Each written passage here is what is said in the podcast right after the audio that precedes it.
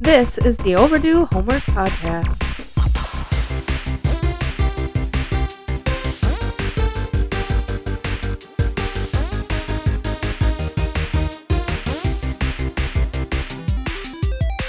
Welcome to the show. I'm joined by Trav. I'm Drew. And I'm Trav. This is the Overdue Homework Podcast. As always, we are here to talk about 80s and 90s media. Trav, how are you doing? I am doing pretty good. Sorry about that. Except for listeners. that part.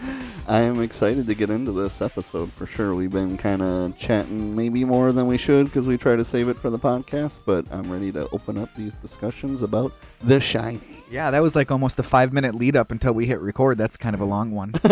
uh, uh, I'm really excited to talk about this too. I'm doing great. Um, obviously, still doing great after that awesome news in the last podcast, but uh, everything's great in my life. I haven't been called an a hole in a while, so I'm always happy about that. That is good. Um, I'm also really excited for this episode. Uh, I say that a lot, but The Shining is, you know, it's one of those quintessential movies. Oh, yeah. It's just a great movie. It's going to be fun to talk about, like always. Somehow, after watching it four times, I'm already ready to rewatch it come Halloween. Oh, time. exactly, exactly, exactly. Uh, Halloween time, right after we release this. Yes. a week later. Well, since uh, The Shining came out in 1980, do you want to uh, venture a guess what the highest grossing movie was in 1980? What number one was?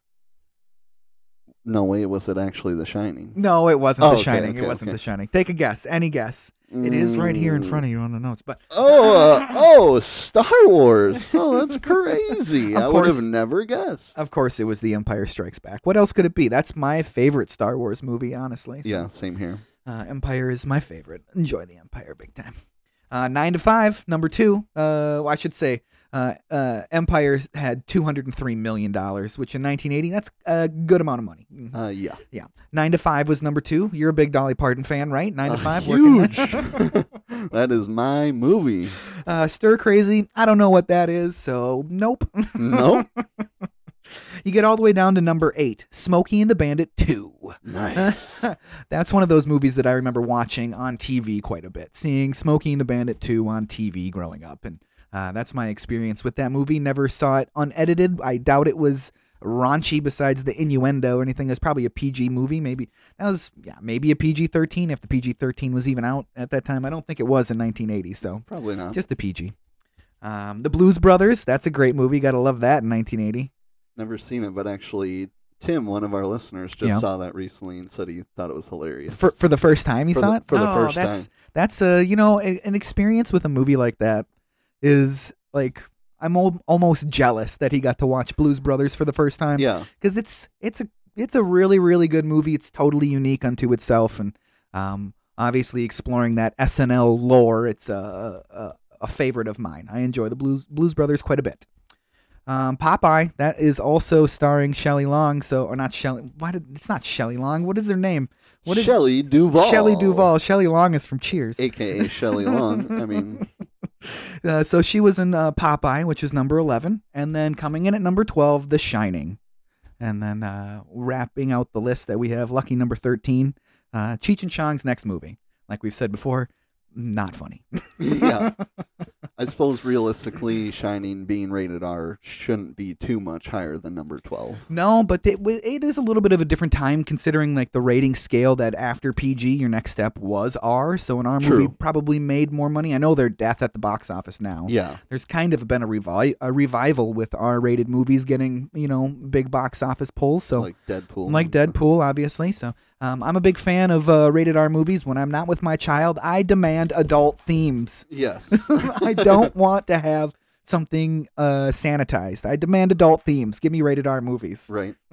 And I know we're n- not supposed to mention current things, but oh man, did you see that Hugh Jackman's going to be Wolverine again for Deadpool I 3? just heard that today. and That's really cool news. I'm really happy about that. Super stoked. I've been waiting for that forever.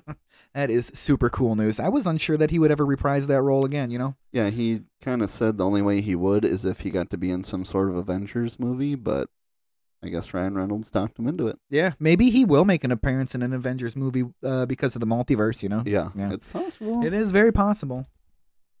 All right. Excuse me while I burp off mic. Um, uh, so do you want to just get on over to that homework review? Let's do it. All right, The Shining, May 23rd, 1980, directed by the venerable Stanley Kubrick. It's a favorite of mine, a favorite of yours, favorite of everybody's, Mhm. should be a favorite of everybody's. Uh, this movie was co written by Kubrick and a woman named Diane Johnson. She was a novelist. It was based on the Stephen King's 1977 novel of the same name. Uh, King turned his novel also into a screenplay and script, but uh, Kubrick refused to read it. Can you believe that? I can't believe he's that. like no i'm not gonna i'm not gonna read it because he wanted to make his movie Right. obviously right um, this movie stars jack nicholson uh, of course it does right obviously. uh, s- did you know that stephen king uh, did not like jack for the role I did not know that. That seems crazy after seeing the movie, but um, i guess his uh, um, his reasoning was uh, you know one flew over the cuckoo's nest wasn't that far removed from this movie yeah, 78. Yeah, so he was super identifiable with somebody that was labeled as insane a whole movie. Oh, sure. So King was worried that people would automatically be like, "Well, he's he's crazy from the beginning." Yeah, of course he's crazy. Mm. Right, Yeah, because okay. the movie's supposed to be about his descent into madness, right, right? right, And you- you could argue even after it's supposed to be about his descent into madness, from the moment he walks in, he's insane. Definitely. Right? Yeah, that's what I think. The second that he walks in for that interview, he's insane. yep. But I digress. Um,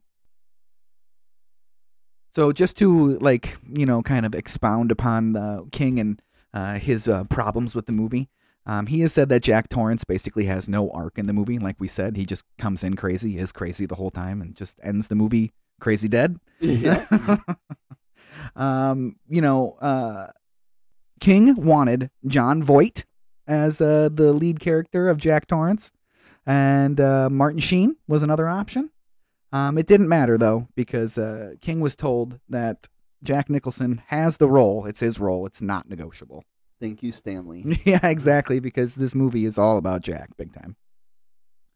Um, Shelley Duvall, um, who plays Wendy, um, she did not get along with Kubrick. Um, and a lot of the stuff that I read basically said that it was a way for Kubrick to try to get the most desperate, you know, uh, performance out of uh, Shelley Duvall by being a jerk to her the whole time. But it was things like really long shooting days and the, the script changing constantly. Uh, she actually became physically ill from the stress and was losing her hair. Yikes. Yeah, yikes, big time. So you can read a really cool article called How the Shining Changed Shelley Duvall Forever at uh, slashfilm.com. And there's a link in the show notes, just like everything else for any of the information that I provide in this uh, podcast. All the links are in the show notes. And you, you've got in here almost made her walk away from acting for good. It did, uh, like, Holy cow. yeah, it was a serious, serious thing. And there are pictures of the two of them, Kubrick and uh, Duvall, like smiling and like holding arms and stuff. But Yeah. apparently that was not the case. He was very rough. I'm trying to remember an exact story. She, when she was outside uh, towards the end of the movie, when she was outside of the overlook, uh, overlook, and was coming in, uh, she missed her cue because it was loud, you know, all that stuff. And so she missed Mm-hmm. her cue. And instead of uh, Kubrick coming like through the door and saying, "Hey, you missed your cue. Come on." I guess he like burst through the doors and just like s- was screaming in her face and stuff like that. Like, Jeez. man, that's pretty intense stuff. But if you're trying to get a really desperate performance out of somebody, I don't think I can like uh, validate his behavior in Yeah. any way. But uh, yeah. Stanley Kubrick was an interesting man, to say the least. Um, but we also got Scatman Carruthers and Danny Lloyd in The Shining. Um, did you ever see the Ch- uh, Simpsons Treehouse of Horror 5 with the. Nope. Okay, it's a really, really good uh, spoof on The Shining. Um, it's the, like the exact same plot. Uh, they're in the Overlook Hotel, all this other stuff, but instead of Homer going crazy because of a writer's block, he goes crazy because there's no beer and no TV so he literally says, "No beer, no TV, make Homer something, something." and then Marge goes, "Go crazy," and he goes, "Don't mind if I do." uh, boy, it's a great, it's a great, great uh, Shining parody, but they call it the Shinning because they don't want to get sued. oh, sure. And Willie literally says, "Because we don't want to get sued." nice. Uh, it's overall that's a really good uh, Treehouse of Horror. It's like a pretty epic one. It's got the toaster tri- time travel episode. the kids getting eaten by the teachers, so like kind of like the Soylent Green thing. And then at the end, it has the gas that turns everybody inside out, which is very funny. One, uh, singular, da, da, da, do, do, do, do, do, do, and then they all turn inside out. well, should we get to that movie breakdown? Let's do it. Let's do it. So that opening sequence, uh, Trav, um, very lovely aerial shot, correct? Yeah, it's really good. And we say this all the time, but the music or score in Yes. this movie Yes. is fing awesome. There's no other way to describe it. it. It reminds me of a lot of other Kubrick movies, especially like 2001 or A Clockwork Orange. yeah. It's got a really similar sound to it. I don't know. I'm, I'm assuming it was just an orchestra. Some of it sounded synthetic with a synthesizer, but I would assume most of it was just an orchestra. But man, he knows how to set a mood. Yes. There was a whole other score for this movie that was made and completely ready to go for the movie, Oh yeah. but that got completely scrapped at the end. Um, the artist, I can't remember her, her name, but she released the original score to it a few years ago. Like, oh sure. her own album. So I've never heard it. I didn't go to listen to any of it, but there's an alternate score out there for The Shining if you're interested. Crazy. Um, w- watching the Torrances drive to the Overlook, it's kind of like watching a death march, right? Yeah. Because you know just by the music that something weird is going on. Oh yeah. If you've never seen The Shining, you would know this is seems odd and uneasy. It's almost like they're being followed, you know, instead of like it being a uh, like you're observing. It's almost like you're following them, like some entity is waiting for them to get there. I don't know. yeah. It's uh, it's She- uneasy and unsettling. Yeah, the music, she mentions the air being thin. Jack seems to be annoyed from both of them Yes. immediately. Yes. Uh, so he's ready for this five months of peace. Yeah. uh, and doesn't want anything to do with them, seemingly. Uh, seemingly, um, you and know, slug bug memories. I wrote that down. Slug bug memories. For sure. For sure. This movie made it really easy to break down because of its uh, place cards and its like abrupt, you know, like almost chapter like Yeah. sections of the movie. The So- interview. Yeah, right. Uh, Jack calmly walks into the Overlook and approaches the front desk, states he has an appointment. He's directed to Mr. Ullman's office. You know, that's an impossible window in his office, right? yeah, It's an impossible window. It There's- sh- should be an elevator and like all types of other like in not industrial but like building equipment, HVAC equipment, and all that Yeah. stuff. And even the elevators aren't far enough back into that office. You know, so it's it just doesn't kinda- make sense. you know, and Kubrick, that's you know, he does that on purpose. It wasn't a mistake. It's Yeah. not like a continuity mistake on his part. So it's the impossible window. Um, everything is super mundane at the hotel, right? Seems like a normal type of thing. So uh, everything is just uh, going like normal. It seems like, and then flash over to Wendy and Danny, and uh, Danny is questioning the move to the hotel for the winter. But Wendy does her best motherly thing and tries to convince him, give him the silver lining, say it's going to be great. Um, she even brings Tony into the conversation. Yeah, you bring Stony in the conversation. Uh, a little secondhand smoke never hurt anybody either. My She's goodness. just pounding Uh, through the cigarette. She is pounding through those cigarettes in the Yeah. whole movie. Not gonna lie, as a former smoker, man, it made me want to smoke cigarettes. But that's completely, completely. Uh, As someone who hates smoking cigarettes, it made me glad I don't smoke cigarettes. I could smell it. Literally, I could smell it. My mom smoked in the house while I was growing up, yeah, and I could while he was sitting there, I could smell like and taste the cereal and cigarette smoke. Like, oh, a hundred I percent. knew exactly what it smelled and tasted Yeah, like. that always like puts me in that place because my dad, my grandparents, they all smoked when I was a kid. So yeah, I put disgusting how normalized smoking is in that, but really it was very normal at Yeah. that time. I mean, I grew up in the '90s and it was normal in my household, so. But it's still disgusting. Yeah, along with smoking in restaurants. I mean, that Yes. wasn't until the 2000s in this part of the country, which is insane to think about. Yeah, that's crazy. Um, you know, Tony doesn't want to go. Right. Why doesn't Tony want to go? We don't know yet. We don't know yet. We don't know yet. Yes. But we know. We don't know yet. We know, but we don't know. Um, back at the Overlook, we get a little bit of Jack's background. He's a former teacher. He's a writer. He was recommended by the people in Denver. Yeah. Can you Whatever. imagine Jack Torrance being your teacher? in No. school? No. no yeah, thanks. What do you think he taught? Do you think he taught high school? Do you think he taught college? College professor? Certainly wasn't grade school. No, it certainly Ah, wasn't grade school. Maybe high school, I would guess. I- But high he's only school- been off the drinking wagon for five months. So Right. hungover, angry Jack Torrance. Probably No, drunk thank you. Jack Torrance. Yeah, drunk. Um, Jack is looking for a change of pace. Uh, the caretaker job is explained to Jack. I would assume that he would know the complete ins and outs of this job before he's ready to commit to living. Yeah. What did I write down? He's going to commit to a secluded, cut off from the rest of the world, snowed in mountain hotel with like very little information, not Yeah. really knowing yeah. what's going yeah. so that seemed implausible to me, but they do fill him in, I guess. And uh, um, basically, his responsibilities are to keep the hotel from falling apart. Yeah. That's that's it. That's and all he truly cares about is the five months of yeah, isolation. of isolation because he's a madman trying to prevent himself from going off the deep end. yeah. Uh, the Grady murders are revealed to Jack in this scene. Um, Jack seems a bit surprised, even though later in the movie, when he's talking to Grady, he mentions, he's like, I've seen your picture in the papers. Yeah. You know? So every time I watch that, I'm wondering in my head, does that mean you saw the picture in the papers that have been kept at the hotel, or was he he literally did his research and Maybe. knew that already? Because I don't know. To me, he doesn't look surprised when he's describing these 1970 m- murders. I actually wrote the blank stare that Jack gives is horrifying because he doesn't seem to be affected by it at all That, that's and a good. The other guy staring at him is kind of like worried about what his reaction's going to be, and then he looks a little scared himself. like, yeah. Why is he not a little more alarmed by this? That's a good point. I like that. I like that angle on that. Uh, it makes a lot of sense that he's indifferent to it. right. He's like, so yeah, maybe he did already know, like you said, he saw in the papers, so it was kind of eh. Or he's just like, oh, perfect excuse for myself to go crazy later in the movie. Then I don't know. Uh, did you like how uh, um, Alman asked, uh, "What do the wife and kids think?" And he's like, "They'll like it." They'll they'll like And it. they're both, and then he's like, "Oh, yep, I see it. I'm a misogynist. Also, I rule my household. That's fine. What I do is what they do." correct. Wendy's a ghost story and a horror film addict, anyways. Yeah. How's yeah. my Jack doing? Not very good. Yeah, it's pretty good.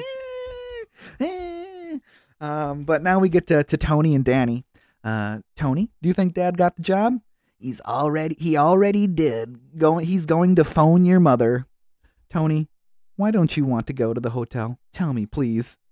Instead, Tony shows Danny the bloody elevator, and uh, he has uh, Danny has a full on episode seizure, whatever it is that The Shining, his I don't know, whatever you want to call that Yeah. from The Shining that he has happened to him that is yet unexplained to the audience. Right. And Um, I, I wrote that Danny is a great child actor. Yeah, he really is. Um, I think so. I'm pr- oh no, that I'm thinking of E.T. So the dude that was in E.T. He apparently had a really, really good audition with uh, Steven Spielberg, where he was like crying and doing all his lines and stuff, like really awesome. And Spielberg was like, "All right, kid, enough. You got the part." Sure, So sure. I don't. I that was E.T., not this movie. I but- did um, also write creepy as f- Yeah, that's for sure. and yes, there's a few bleeps in this episode because Yeah. we said it was rated R. It is so rated I R, Figure so a this- f- a few bleeps in this episode. Yep, there will be. Um, did you know that Danny came up with the whole finger and the voice and everything? Like Really? the actor, it was his idea. That's crazy. I saw in the behind the scenes that they interviewed like a hundred kids for this role. Oh, crazy. I didn't and- know and picked that. him. Yeah. So Well, it was a good pick. yeah, it was definitely it's a really good pick. And you know, that was a the fact that Danny is the one that came up with the voice and the the finger deal, um, is kind of an oddity in Kubrick films because he was such a perfectionist, such a co- control freak. He Yeah. wouldn't let people do something that they wanted to do because it's his movie. Right. It's his movie. so- Yeah, that's crazy. It is pretty cool, you know. Um, but after a short evaluation, there's nothing physically wrong with the doctor. The doc or with Danny, the doctor explains that it's probably autohypnosis, whatever that means. Yeah. he hypnotized himself into a seizure, I guess, is what she's trying to get at. And um, I don't know if that's a legit a legit thing that you could claim for a child anymore, but it was 1980s. Probably so- not.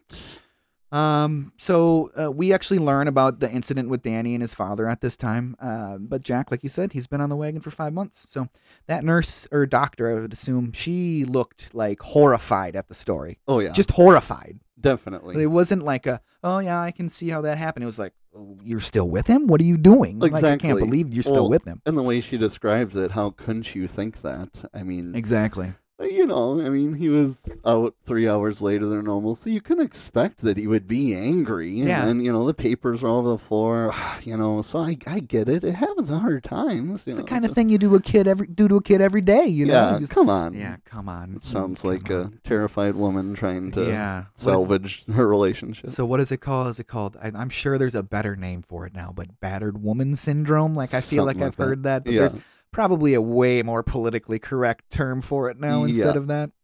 Um, That's the 1980 term for that. Yeah, probably. Uh, but this brings us to the closing. Uh, the fam is on the road to the Overlook Hotel.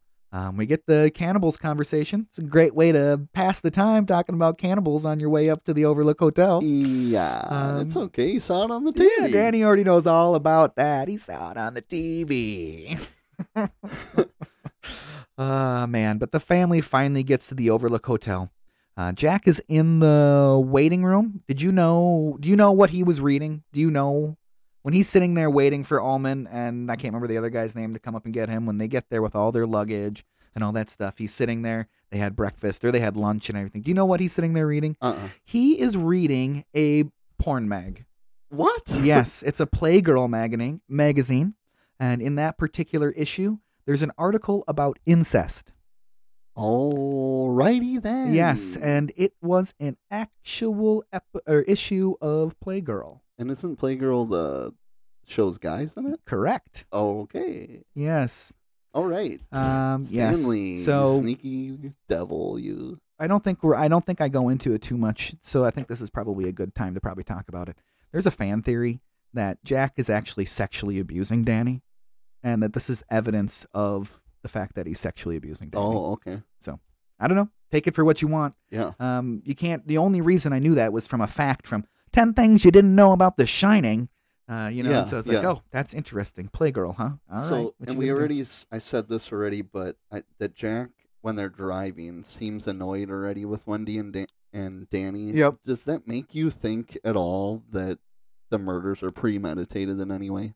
Like he had a desire maybe to do it and needed some sort of excuse to go crazy or something? It could be, or he was thinking, um, f- uh, like if he does go crazy and kill his family, and this is a nice secluded place to do it at. Yeah, you that's know, true. mm, yeah, I don't know. I that- might I can do it and have four months of peace still or something. R- I don't right. know. Like you know, I, I was going to touch on it a little bit later in the podcast, but uh, when Danny like envision has those red ramen vision envisions and excuse me, when Danny envisions red ramen stuff has those uh, quick flash visions, he's like seeing Jack's actual intentions when he's having those conversations. With. Right. So it it is. I would say Right. the idea of killing his family is is there in his brain and it is a premeditated thing. Yeah, and when we were hanging out last week, we were talking about I was saying how confusing the blood coming out of the elevator, which is the theatrical trailer. We also found out. Yeah. Um, but now after rewatching a bunch of times, other than the first time you see that in the movie, every time Danny sees that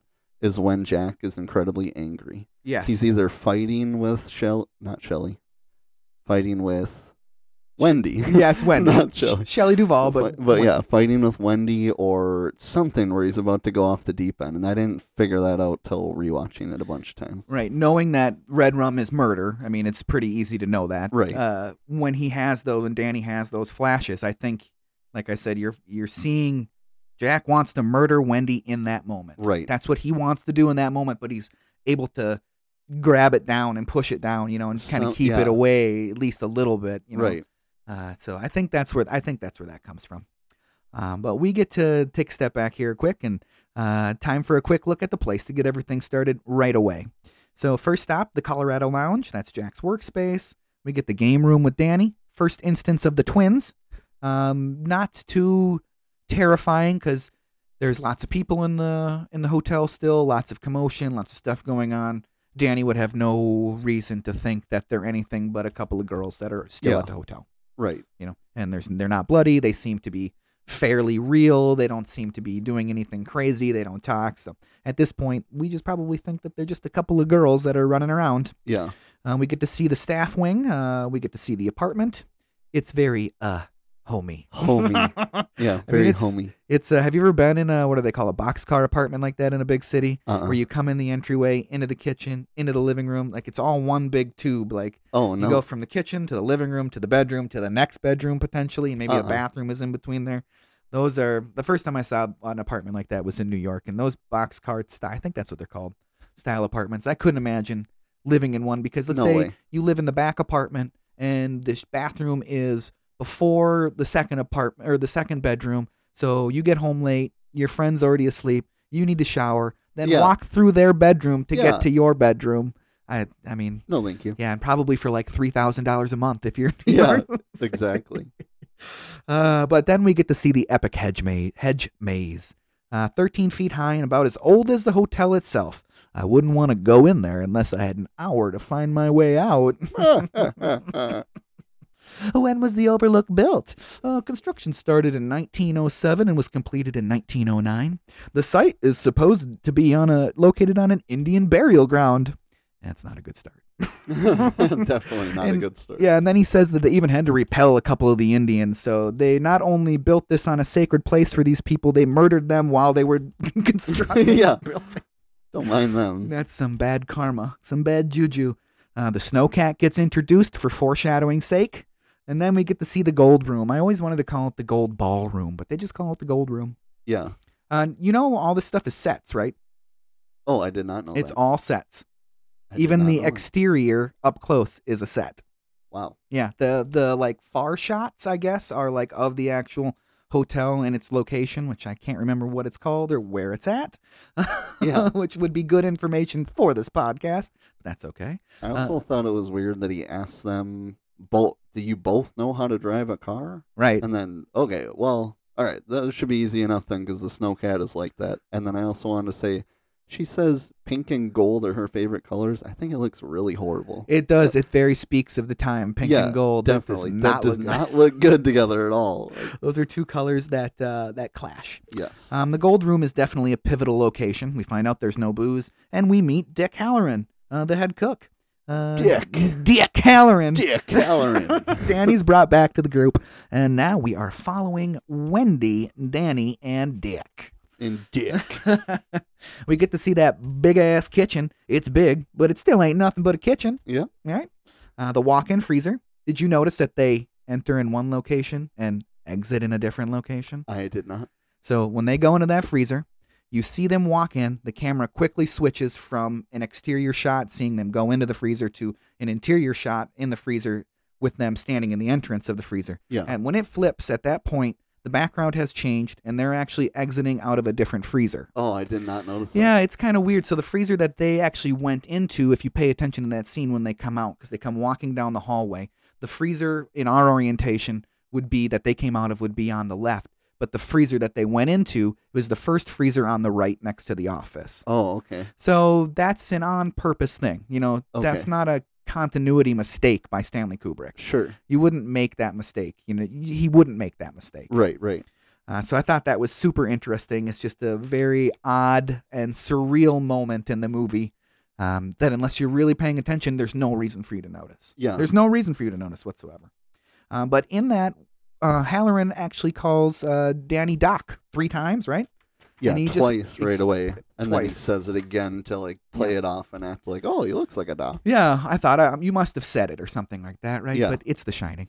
Yeah, yeah, And we get to see the storeroom, uh, and we get that shining conversation with Danny. Um, how'd you like some ice cream, Doc? Right? yeah, yeah. um, Danny and Dick Halloran conversation about The Shining is next, and this is a very like pivotal moment in the movie. Definitely. You know, it really lays it out for us, lets us know what The Shining is, lets us know what's kind of going on in the hotel, lets us know exactly what's going on in the hotel, I guess. Before we dive deeper into that, I wrote product placement. Did you notice any of the product placement in the room that they were just in?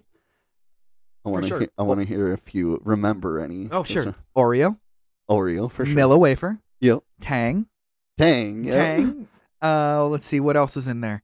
Um, uh, man, I can see the boxes and stuff. I think those are the, the big ones that Yeah, I can really remember. The four I wrote that are like super visible is the Kool Aid and the Tang. oh, the and Kool the Tang Aid yeah, the next to each Kool-Aid. other. Yeah. But man, do I miss Tang commercials when I was a kid. Those were awesome. And then uh, Frosted Flakes, and Heinz ketchup. Ah, There's a yes, the whole ketchup. butt ton of ketchup in there. Yes, yes, yes. I forgot about the frosted flakes, but I distinctly remember that now. Um, so this conversation is really important to the movie. Um, and you know, we're just gonna start it off here with what with what Dick Halloran has to say. Do you know how I knew your name was Doc? Uh, Dick and his grandma both had The Shining, so that shows that it's hereditary, Right. Or at least you can assume it's hereditary. Um, Dick thought that he and his grandma were the only ones that had this, and Danny probably did also, right? Yeah. Um, but uh, Dick says others can shine too. Some don't know they can do it, or others don't believe it. Can Jack shine? Yes. He can, but he doesn't believe it. So that's That- the category he falls in. Right. I wrote that down specifically because we were kind of talking about realizing that he can shine, but he suppresses it or doesn't want to believe it. And then when we rewatched that and I hear Dick say that, okay, that is literally what Jack falls into. He doesn't want to believe it. I think it's mostly he doesn't want to believe it because he doesn't understand what's happening when Yeah. it when it does happen. But I think it's also some of the he doesn't know that he can do it. Right. So he doesn't believe it. He thinks it's like a complete exterior thing. It's not coming Because- from him. Was his drinking suppressing his ability to shine? I And- would think that that may be one of the reasons why he was drinking was to suppress those visions, Right. auditory hallucinations, feelings. Who In knows what which he was case, having. then he doesn't know slash, you know, he's using that to not believe it, like, Right. To forget about it. Right. Exactly. No. Exactly. I think that's a very um, realistic reason for his drinking and his obvious extreme drinking that he was doing. Right. Um, Danny does not want to talk about it. You know, he he has no. He's scared by it mostly. I'm not supposed to. I'm not a supposed to, right? Uh, who said you ain't supposed to? Tony. Tony. Of course, Tony did. So Tony and Danny, it's like a split personality thing, right? Right. So like Danny is the one that can shine, and or Danny is the one that doesn't shine, and Tony is the one that does shine. Yes. So Danny almost falls into some of the don't believe it category himself, right? True. Yeah. 'Cause that- it's made him split his personality basically. So yeah. he doesn't necessarily understand the mechanisms of what make it happen or Yeah. how he can control it or trigger it, or whatever, Exactly. like Dick does. He says he kind of just blacks out Right. and then doesn't really remember anything. Yeah, and you know, one of the reasons why Danny doesn't want to talk about it is because Tony shows him horrific things, Yeah. Yeah. Right. Exactly. horrific, scary things for a how old is he? Eight year old? Is he that old? Uh, maybe not. Five year I old. was thinking five, but Yeah, I'm yeah. not sure. Maybe I don't recall them ever saying a specific age. that's true. So I, I, I, I- so since he's not at school in the wintertime, I could say five. I think five Okay. is a, I think five is a good because I did think that I'm like, what is he doing for school? But that makes sense. He's five. He's not in school yet. Yeah. Um, but you know, Halloran he keeps pressing Danny and asking if his parents know uh what Tony is telling that Tony's telling Danny things to do. You know, um, but no, Tony told him not to tell his parents that Right. he's any of this stuff is happening. Um, Halloran wants to know if Tony has told Danny anything about the Overlook Hotel. Uh, Danny's reluctant to tell Halloran anything, and instead changes the subject and asks Dick, "Mr. Halloran, are you scared of this place?" I ain't scared of nothing. I think he's petrified of the place. Oh yeah. like just absolutely petrified of the place. One hundred percent, and he's that's why he's pressing him because if he's seen any glimpse of some of the crap that's going on here, he knows how scared he is. Right? Yeah, exactly. No, exactly. Um, so Halloran says that some of the pla- some places shine like some people do. That things that happen in a hotel can leave traces behind. That the hotel is old and a lot of shit has gone down. Right. So a lot of weird psychic energy is probably hanging around if you a believe that sort of thing. lot. Yes, Um, but then Danny uh, asks him, "What about room 237?" Um, what about room 237? Yeah. You know what I mean? Um, you're scared of room 237. There ain't nothing in room 237. Stay out. You understand? yeah, Stay out. He was definitely as soon as Danny mentioned room 237, he was like, "Uh, this is potentially terrible. Yeah, this is not going to be good." Um, so there's a couple of cool facts about this scene. Um, it's possible that it holds the world record for the most takes of a single close-up. Apparently, the close-up of Scatman Carruthers talking to Danny took 148 takes. What? Yes. Holy That crap! was corroborated by Garrett Brown on the Blu-ray commentary. Holy cow! And then even the shot of uh, Halloran and Danny together, that took 88 takes. like of them talking, getting through the dialogue. The Oh, It scene took- over oh over my gosh. over and over. Well, that's. I mean, I don't know if that makes me appreciate it more or less, but I, I wrote that this is the most real talk in the entire movie. The whole Um, movie. This is like the scene that really gets you going to somewhat understand what the hell's going on in this movie. It's the bedrock that f- lets the story form off of it. Yeah, and I just think, you know, Dick is a really good actor, and I already said Danny is, and just the way he can kind of sense how scared he is, yeah, that's that's crazy. So it took a, a lot of damn takes. To a get this lot, a lot of takes. That is for sure.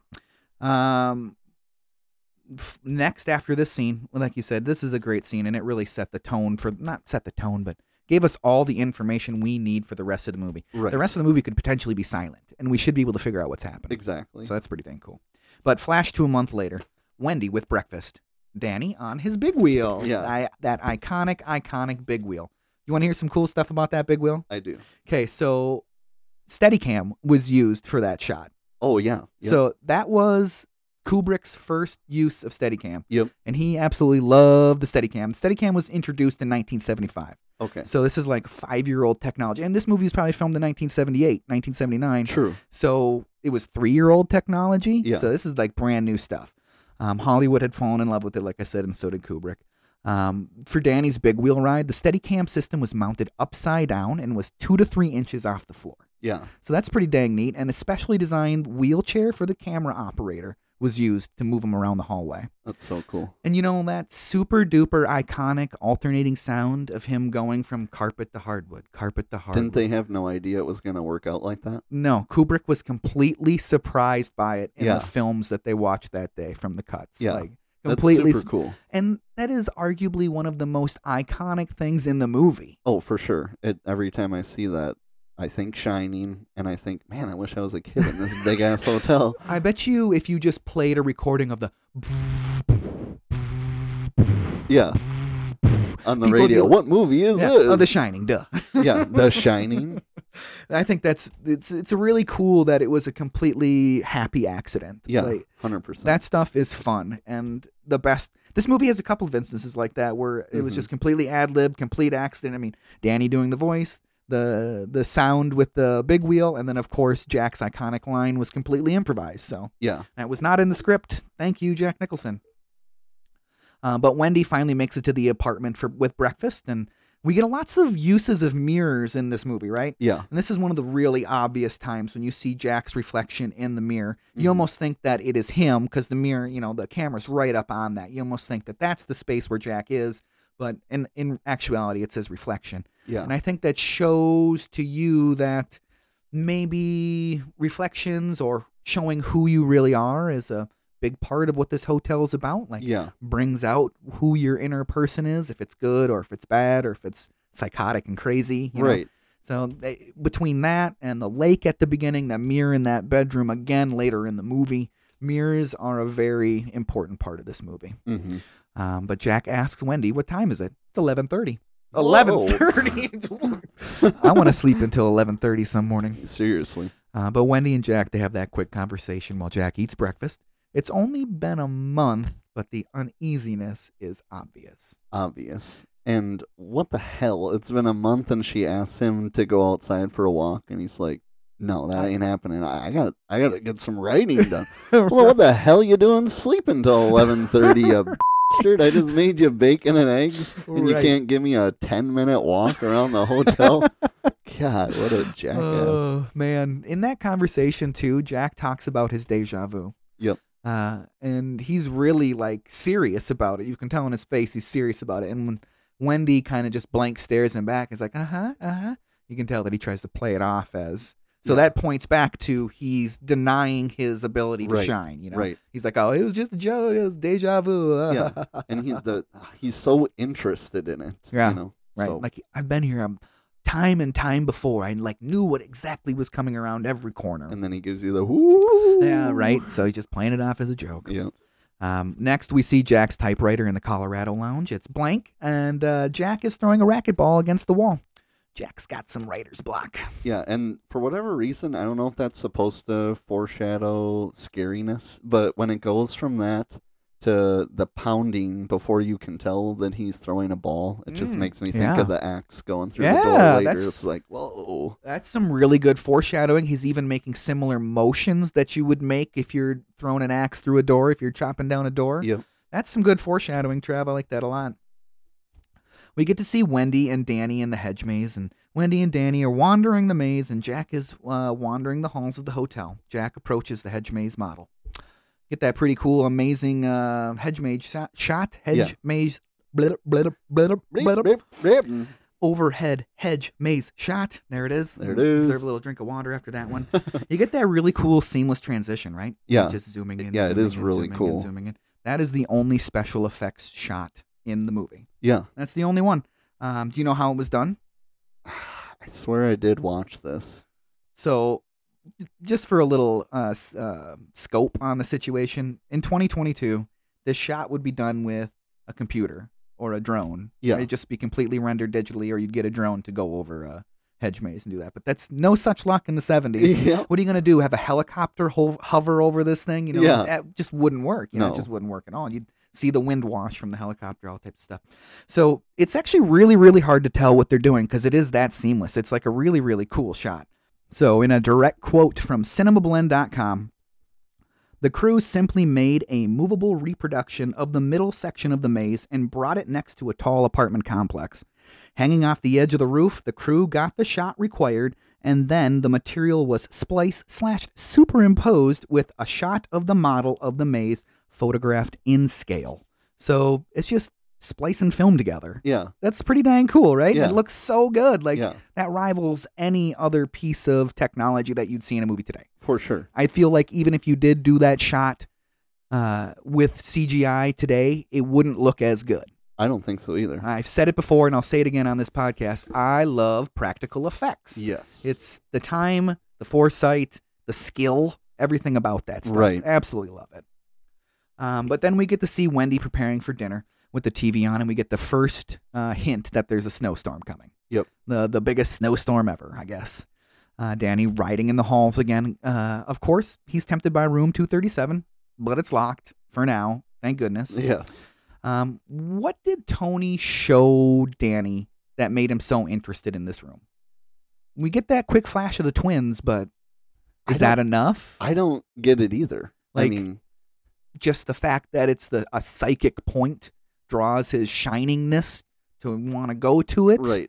Because if you are having a vision of the creepy twins that you saw the first day you were at this hotel, and you're like, wait a second, they weren't actually here. I'm having visions of these people now. I may want to stay away from room 237. Yeah. So that's like my only explanation is that it's like almost like a magnet drawing him to it, like the psychic energy. or basically. something. Like, I'm five years old and I called Dick out for being scared of this room. What in the hell could make me want to go open this? So- I- I don't know eh, uh, because to him, that's got to just be like looking like candy It or must. glowing or something. and he obviously can't resist the room because he keeps riding his big wheel by it. Right. and he could probably avoid it. It's the second floor. Yeah. Ride it around on the first floor. Yeah. It shouldn't be able to. Yeah. but Danny returns to his big wheel um, after you know that flash of the twins. Uh, Jack's typing away again in the Colorado Lounge. He looks haggard. Yeah, he, does. looks haggard. Uh, Wendy interrupts him. Hi, hun. How's it going? Uh, and Jack hides what he was typing. Do you think he was already typing the phrase? I'm very curious if he was, Right. but if he wasn't, he sure as hell is after she oh leaves yes. us. Oh yes. Oh yes. Oh yes. Yes. Uh, Wendy tries to make conversation with Jack, but Jack is very on edge. I just want to finish my work. You're distracting me. You understand?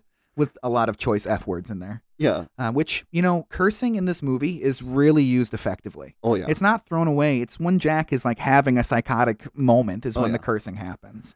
So it makes a lot of sense with the movie. But uh, uh, uh, Wendy just replies, "Yeah." Like yeah. Poor, Mm. poor Wendy. I Mm. mean, seriously. Uh, Jack wants to be left alone and literally tells Wendy to f- off. Yeah. Before he gets that, she's like, okay, he said to me about three, four times. All right, I'll just come back later with a couple sandwiches and maybe you'll let me read something then. Get the f out of here. she was not getting it, but I think he made his point very clear by the end of that conversation. Yes. I, I would never want to go in there again. And Kubrick's point of also showing us that if you didn't already think so, you are now officially looking at a madman. Oh, yeah. He is off the deep end. It's, Right. He has m- reached that tipping point. Whether this conversation was it or not, it could have been something culmination of events, but he is over that edge, in my opinion. yes. Thursday. Thursday. the snowstorm has hit, and Wendy and Danny are out playing in the snow. That looked like a lot of fun, right? It did. You know, it's all fake, right? Yes. It is all fake. Yeah. No fit, no real snow. That's all in a sound studio. Yeah. It's crazy, right? Um, Jack is inside doing the Kubrick stare. Have you ever heard about the Kubrick stare? I've never heard of it, but this is something I wrote in my notes. Yeah. How terrifying that look was. Exactly. That's kind of a thing that Kubrick does in his movies. So Okay. like go look it up. If you're crazy in a Kubrick film, you do the stare. It's the, I it's a think I common can thing. already picture the stare in Clockwork Orange. For even sure. though I've never seen that. I know when he's that sitting stare in the from- milk lounge, it's like at the very beginning of the movie, he's Yeah. already doing the stare because Alex and his droogs were straight nuts. Yeah, but holy cow, that is. I, there's no part. Just like when uh, Jack Nicholson's the Joker, and you kind of corrected me and said he's amazing from the beginning, even before he's the Joker. It's not really questionable in this movie either. But at this point, I'm thanking myself that Kubrick was like, I don't care who else you guys want. I'm picking Jack for this role because damn, that stare is horrifying. It is, and it's like the combination of his eyebrows and the way he, the, his facial features. Like he's got a very unique face. Jack Nicholson does, Yes. and he's not like I wouldn't say traditionally a handsome man, No. but he's just a very unique and just a. It's like the very different type of handsome. Like Yes. you're just so unique in looking and acting and sounding and everything. you Yeah. know? it's uh, the perfect. I know because we don't have any reference for anybody ever to be able to make this movie with Stanley Kubrick and all the other and all the other uh, set pieces, but I, I just can't imagine. I can't see any other actor of the time playing like John Voight. That movie would have been garbage. it would have been garbage. Martin Sheen is that the other one? Yeah, I could maybe see a Martin Sheen do it, but no, Jack Yeah. Nicholson all the way. Yeah, for sure. Saturday. The snow is piling up. Um, more typing. Uh, the phones are dead. Yep. And the radio stays on for all time now. No more turning the radio off. Yes. Um, we get Danny on his big wheel again. That big wheel keeps on getting Danny into trouble. Yep. Um, we see the twins in the staff wing. So where they were murdered, I'm assuming, is in that hallway. That's the exact Yes. murder spot. Come play with us, Danny. Sort of sounded like that. Uh, Charlie, Those, the Charlie the Unicorn. Do you remember that at Yeah. all? All right, that's what it kind of sounded like. Um, it's a pretty gruesome scene. Um, but remember what Mr. Halloran said. It's just like pictures in a book. Yeah, They can't hurt you until they do. Monday. Monday. Wendy and Danny are watching TV, a TV that isn't plugged in. What? Yeah, so that's kind of weird, right? It is weird. Like we've said before, Kubrick doesn't do that stuff on accident. Yeah. There's a reason for that. yeah. It's not like I like it. It it's- aesthetically it's much more pleasing to have no power cord. He's got a reason for not having power cord there. I wish I knew the reason. Yeah, we'll dive into it a little bit a little bit later. All right, all right, all right. Uh, Danny wants his fire engine, but uh, Jack is sleeping, so Wendy is super reluctant to let Danny go up there because Jack is a powder keg waiting to go off, and Danny is or uh, Wendy is deathly frightened of him already. Yes. So Right? how about you step up being a good mother Go do it yourself. and go do it yourself or tell him you don't need that damn fire truck Yeah, because there well- is no way I would have just lived what I lived with Jack the day before as I'm trying to bring him some sandwiches and then I'm going to let Danny without me holding his hand go up to get his fire truck go with or something and then you can apologize and take the heat from Jack and get Danny out of there Right. but no just sends him off it is it is a little funny though. Uh, she does kind of like try to tell him, "No, I don't want you to go up there." yeah Uh, but uh, he's like, "I'll tiptoe," and she's like, "All right, Oh, whatever." okay Oh boy. Uh, Jack is awake though. That's that's a scary moment, right? Yep. That's that camera. That's that quick pan, like as much as almost as fast as Danny turns his head over there. It's that quick pan, like he's you're seeing what Danny's seeing almost. yep Um, he's super paranoid and he's being very weird. yes, he is. Uh, that conversation that Jack calls him over to have, Jack calls Danny over to have, is very intense. Yes. And it looks like Danny's waiting to get punched in the face. oh, 100%. It's just what he's waiting for. yeah. So that can definitely play into the abuse idea. Yeah, and the whole yeah, Which, Yeah. I mean, if he's. So I forget if he was five or if I'm just thinking, you're right, he's eight, and this incident happened three years ago, which would have made him five, where he dislocated his shoulder or whatever from Jack pulling him. But either way, he is five at the oldest when that happens. Of course, he's terrified of having Yeah. to talk alone with Jack. af- S- You know, I mean, scarred for life after an incident 100%. like that. Um, Jack says a couple of key things in this conversation, and one of them is uh, especially key. Uh, I never want us to leave. yeah, That's a red flag there, Danny. yeah. D- Danny didn't want to go in the first place, so now you're saying you never want to leave. Oh. he also tells Danny that I would never hurt you, and uh, that unfortunately is usually the last thing you hear from somebody before they hurt you. yeah, you you know that, right? I would never hurt Um, you. I wish I could say I did, Dad, but you did hurt me once. so you mean again? Like, Or Uh, yeah. yeah. So that scene is super intense. It's uh, there's very little m- sound, I don't think, in that film, in that uh, scene at all. Like I just Yeah. remember being very quiet and Yep. being super intense. Yes, Dad. No, Dad. Yes, Dad. Yeah. Like, oh boy, yeah, I feel for the kid. Good actor. definitely. Feel for the kid. Wednesday. Wednesday. That snowstorm is still a cooking out there. Uh, Danny's playing in the halls of the hotel again, right next to room 237 again. Yeah, you know, Don't- why whatever. not? Yeah. You know, Uh, that ball rolls up. Mom, yeah. Danny approaches and then goes into room 237. Uh, Mom, are you in two thirty seven? Because Dick said not to go in there. you know, it's interesting. Um, I noticed where Danny was playing on a different watch through. I missed it maybe the first or second time. When he stands up and you see the shot from behind looking down the hallway towards room 237, and 237 would be on the left hand side of the hallway or the right hand side of the hallway. Right hand. Yep. You see a double door with exit written above it. Oh yeah. So he could have easily just gotten out of there. Oh yeah. But instead, he decides to go Yeah. to the room.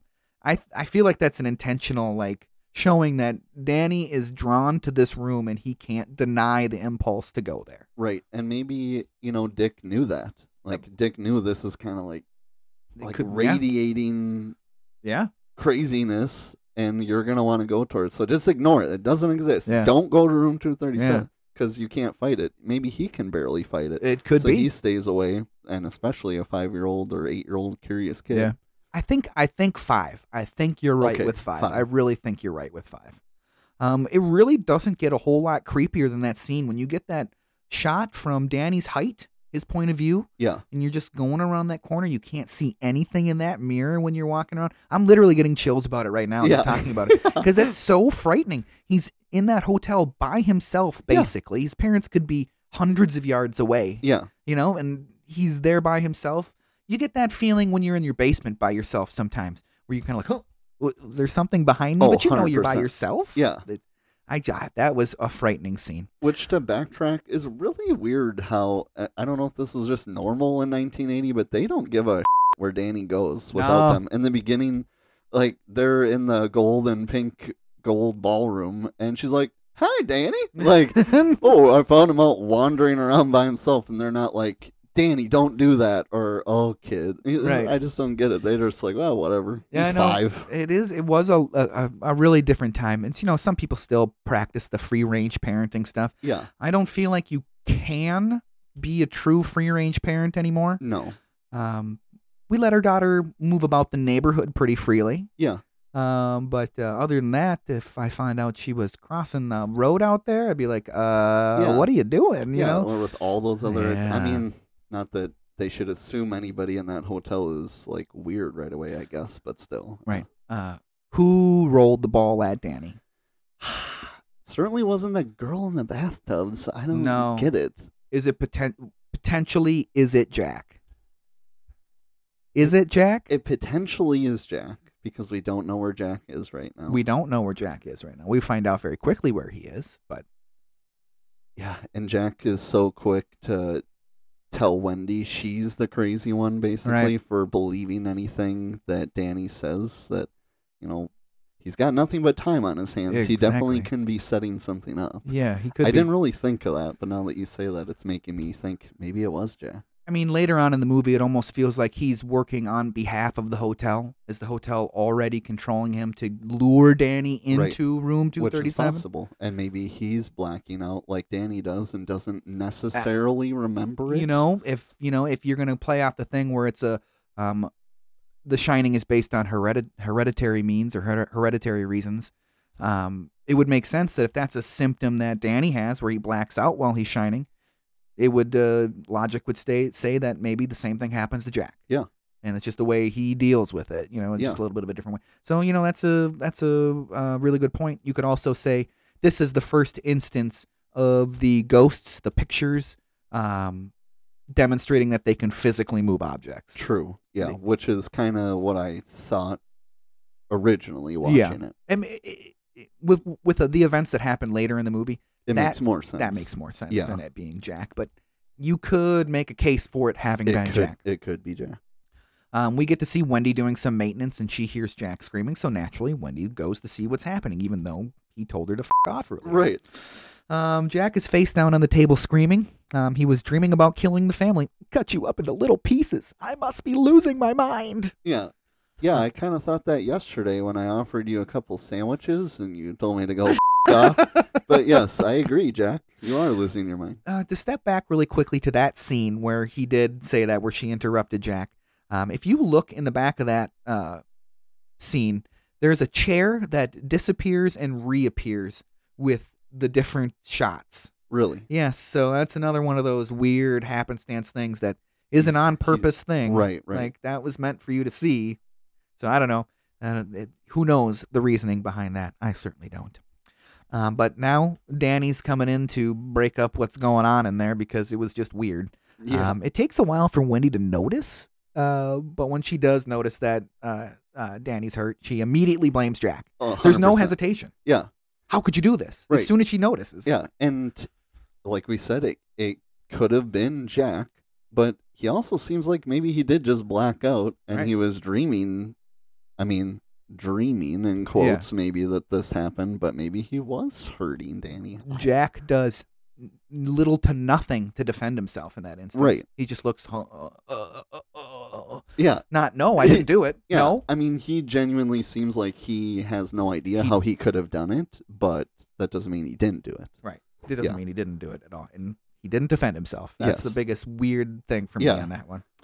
Um, but Jack's now pretty PO'd, so he's kicking over all that stuff and heading over to the gold room. Yep. Um, this is Jack's first major psychotic episode. Yes. the, and it's a pretty pivotal point for Jack and the way he's going to interact with the hotel for the rest of the movie. I'd give a my damn soul for a glass of beer. yep. Hi, Lloyd. Hey, Lloyd. you set him up, and I'll knock him back, Lloyd. Uh, Jack does know it's a delusion, right? At this point, I believe so. it's because he ha- knows the whiskey has no flavor. You can see it on Right, his right, face, right? right. When Yeah. he takes that swig, he looks at it, and it's just a look of disappointment. Yeah. The look of somebody that was a raging alcoholic Right. has been on the wagon for five months. Yeah. He's finally going to get his first drink. and, then it's he's like, "This just sucks." Nothing. It Yeah. probably tasted like nothing because at that point he probably figured out that it was a complete delusion. It's just the delusion isn't strong enough Yeah, yet. It's that first step.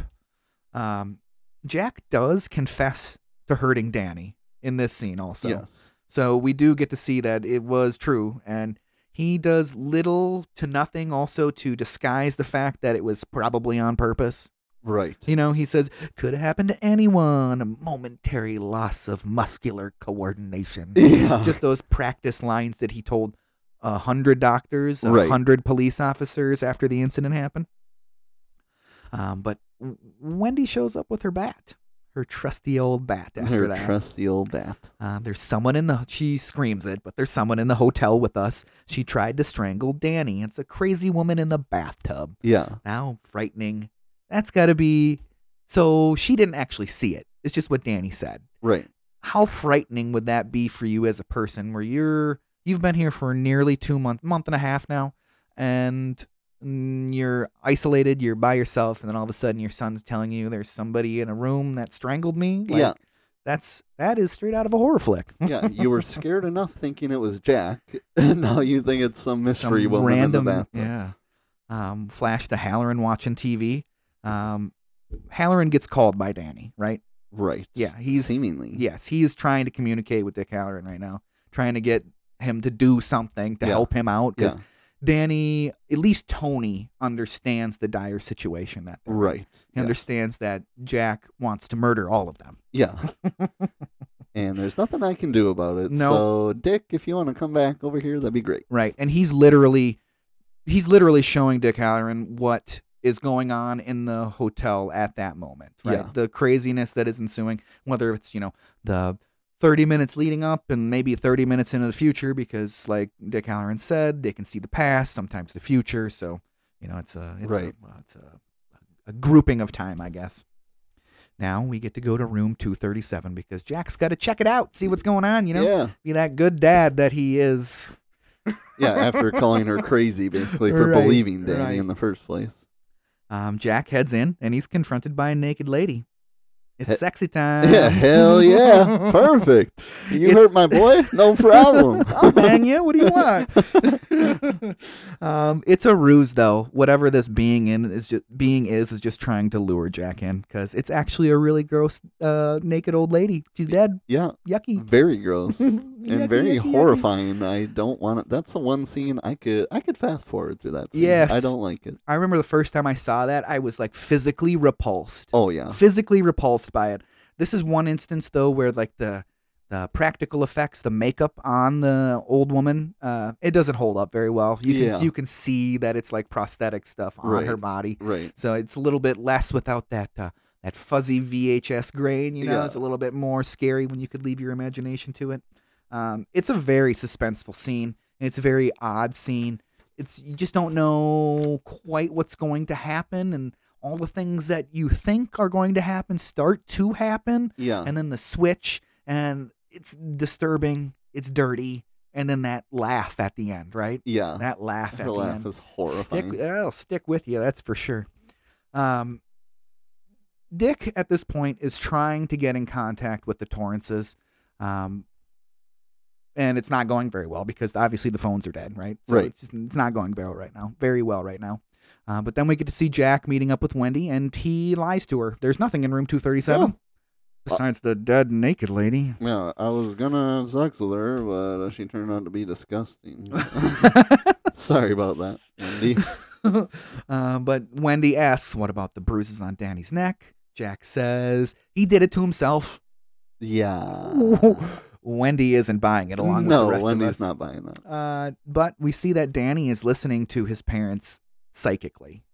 Um, he can see what Jack's plans really are with the flashes of red rum. At Yeah. the- in this moment, Jack wants to murder Wendy. Yes. He wants to kill her right then and there. Um, m- but Wendy wants to leave the mountain. So, uh, but Jack isn't going to let that happen. you know, Nope, it's nope, the nope, first time that she tries to convince him. And I don't know why she's so dead set on bringing him with. Yeah. She's like dead s- on if he doesn't want to go, I'm just going to have to do it on my own. No, you should have done it on your own hours ago Yes. yes. hours ago. Ah, boy. Halloran finally gets in contact with the Forestry Service, and they're going to try to contact the Torrances via radio. Um, but we get to see that New Year's ball now, full full blown psychotic break with reality. At this point, we got a whole ballroom full of ghosts. Yep. Jack is back at the bar, and Lloyd and Jack are e- well back. Jack is back at the bar. That's kind of a hard uh, sequence of words. Jack to say. is back at the bar. Jack is back at the bar uh, with Lloyd, and uh, Jack is eating and drinking at this point. yeah. So, and he's not noticing that it's fake. Yes. So he is, that shit. yeah, he is batshit crazy at this point. Um, bourbon on the rocks, and it's free. He kind of puts up a little fight about wanting to know who's paying for his drinks and stuff, and then Lloyd says, "Oh, you'll find out. Yeah. You're probably not gonna want to find out in so Uh. Right. many words, you know, but you'll find out eventually." Yeah. but he's like, "All right, I'll drink up. It's free, free booze. Who cares, right?" Right. Um, Jack, at this point, he must want to get up and like schmooze with the rest of the people. Uh, in the because why else Yeah. would he get up from the bar, right? Exactly. Except for to run into Grady, because he runs into Grady, the former caretaker. Uh, the drinks are spilled everywhere, and off to the bathroom to get cleaned up. Um, why won't Grady admit that he is the former caretaker? I really don't understand that. Yeah, it's kind of odd, especially since he basically he does admit it moments later, right, within- unprompted. Five minutes. Right. Even And- after Jack calls him out on, be- I recognize you. You were the caretaker. He's like, Yeah. I hate to inform you, I was not the caretaker. I actually wrote that line down. Uh, let me see. He says, I'm sorry to differ with you, sir, but you are the caretaker. You've always been the caretaker. I should know. I've always been here. Right. Yeah. So, So yeah, and I don't get it. At first, it seems like Grady could possibly be afraid of Jack, Right. even though that's we know that's impossible. But then within five minutes, like you said, he flips the script, and it's like he uses what he did to motivate Jack Yeah. to do the same that's thing. exactly what he does. I corrected Exactly. Um, Grady does spill the beans before that, though, about the fact that Danny's trying to bring Halloran to the Overlook. yes. Um, and then there's a few uncomfortable N words. yes. yeah, very yeah. uncomfortable. Does not hold up. Um, Jack does ask how, and he said, This is where the shining is revealed to Jack that something different's happening with Danny than what he thinks is happening. Yeah. He says, Your son has a great talent, and he's attempting to use that talent against your will. Right. So. Is, is that uh is that Grady saying that Jack should be able to influence Danny in the way he uses the shining. Because if Jack can shine too, I Right. don't know. Because he he says it's just an odd phrasing to say using it against your will. Like, right. do you have control over it then? Yeah. It's just kind of an odd phrasing. And like we've said before, Kubrick had a reason reason for wording it that way. Yeah. And like you said, time for Jack to do some correcting. Yeah. the famous red rum, red rum scene, right? Um, Wendy, we see Wendy pacing and basically planning her escape. Yep. Which, you know, mm, we said she should have done a while ago, but she's at least trying to do something. yeah. But she hears Danny screaming red rum. But uh, Danny isn't there. It's just Tony. Danny's gone, Mrs. Torrance. Yeah. Danny's gone. Um, and finally, that uh, SOS, not really an SOS, but that communication from the Forestry Service is finally coming through. KDK1 calling KDK12. KDK1 calling KDK. KD, do you read me? KDK12. That's h- harder to say than I expected it to be. Um, nope, because Jack just took the transistors out of. I'm assuming vacuum tubes, transistors. That was Yeah. my best guess. Yeah, he Out of just the started radio. pulling shit out till it quit working, basically. Exactly. Halloran finds out that there has been no contact with the Overlook because Jack disabled the radio. Um, 8 a.m. Halloran is on a flight to Colorado, and then he's landing in Colorado. It's a great little sequence. Love that part of the movie to see him take off and then land within, you know, 30 seconds of the two Yeah. scenes. it's completely necessary. Um, Dick calls in a few favors to get himself a snowcat so we can drive up to the Overlook because he knows there's the big storm. That was the whole impetus behind him. Um, one of the reasons behind him wanting to get in contact with the Overlook, besides Danny calling him. Yeah. Um, but with Dick on the way, we find Wendy and Danny watching cartoons. The Roadrunner show. I remember watching that in reruns. runner. Yeah. I don't Uh, remember that intro though. Somehow, uh, um, I feel like I do remember it, but it could be one of those false memories, you know, like where you hear something or have seen something, or just because of your past experiences, like your brain's like, yeah, you experienced that. Yeah, yeah. Eh, when, maybe. re- when really you only ever heard it in The Shining. Exactly, Yeah. exactly, exactly. Um, Wendy does get up the courage to go talk to Jack, go talk to Jack, and tell him they're going to leave with or without him. She Yeah. was still at this point trying to get Jack to come with. Don't get it. Don't get it. Okay, Yeah, whatever. Don't get it. And now the famous All work and no play makes Jack a dull boy. With a bat in hand, Wendy enters the Colorado Lounge only to discover hundreds of typewritten pages. All work and no play make Jack a dull boy. Guess who wrote all those pages? Kubrick's uh, secretary, Margaret Warrington. 500 pages Oh my gosh. typewritten.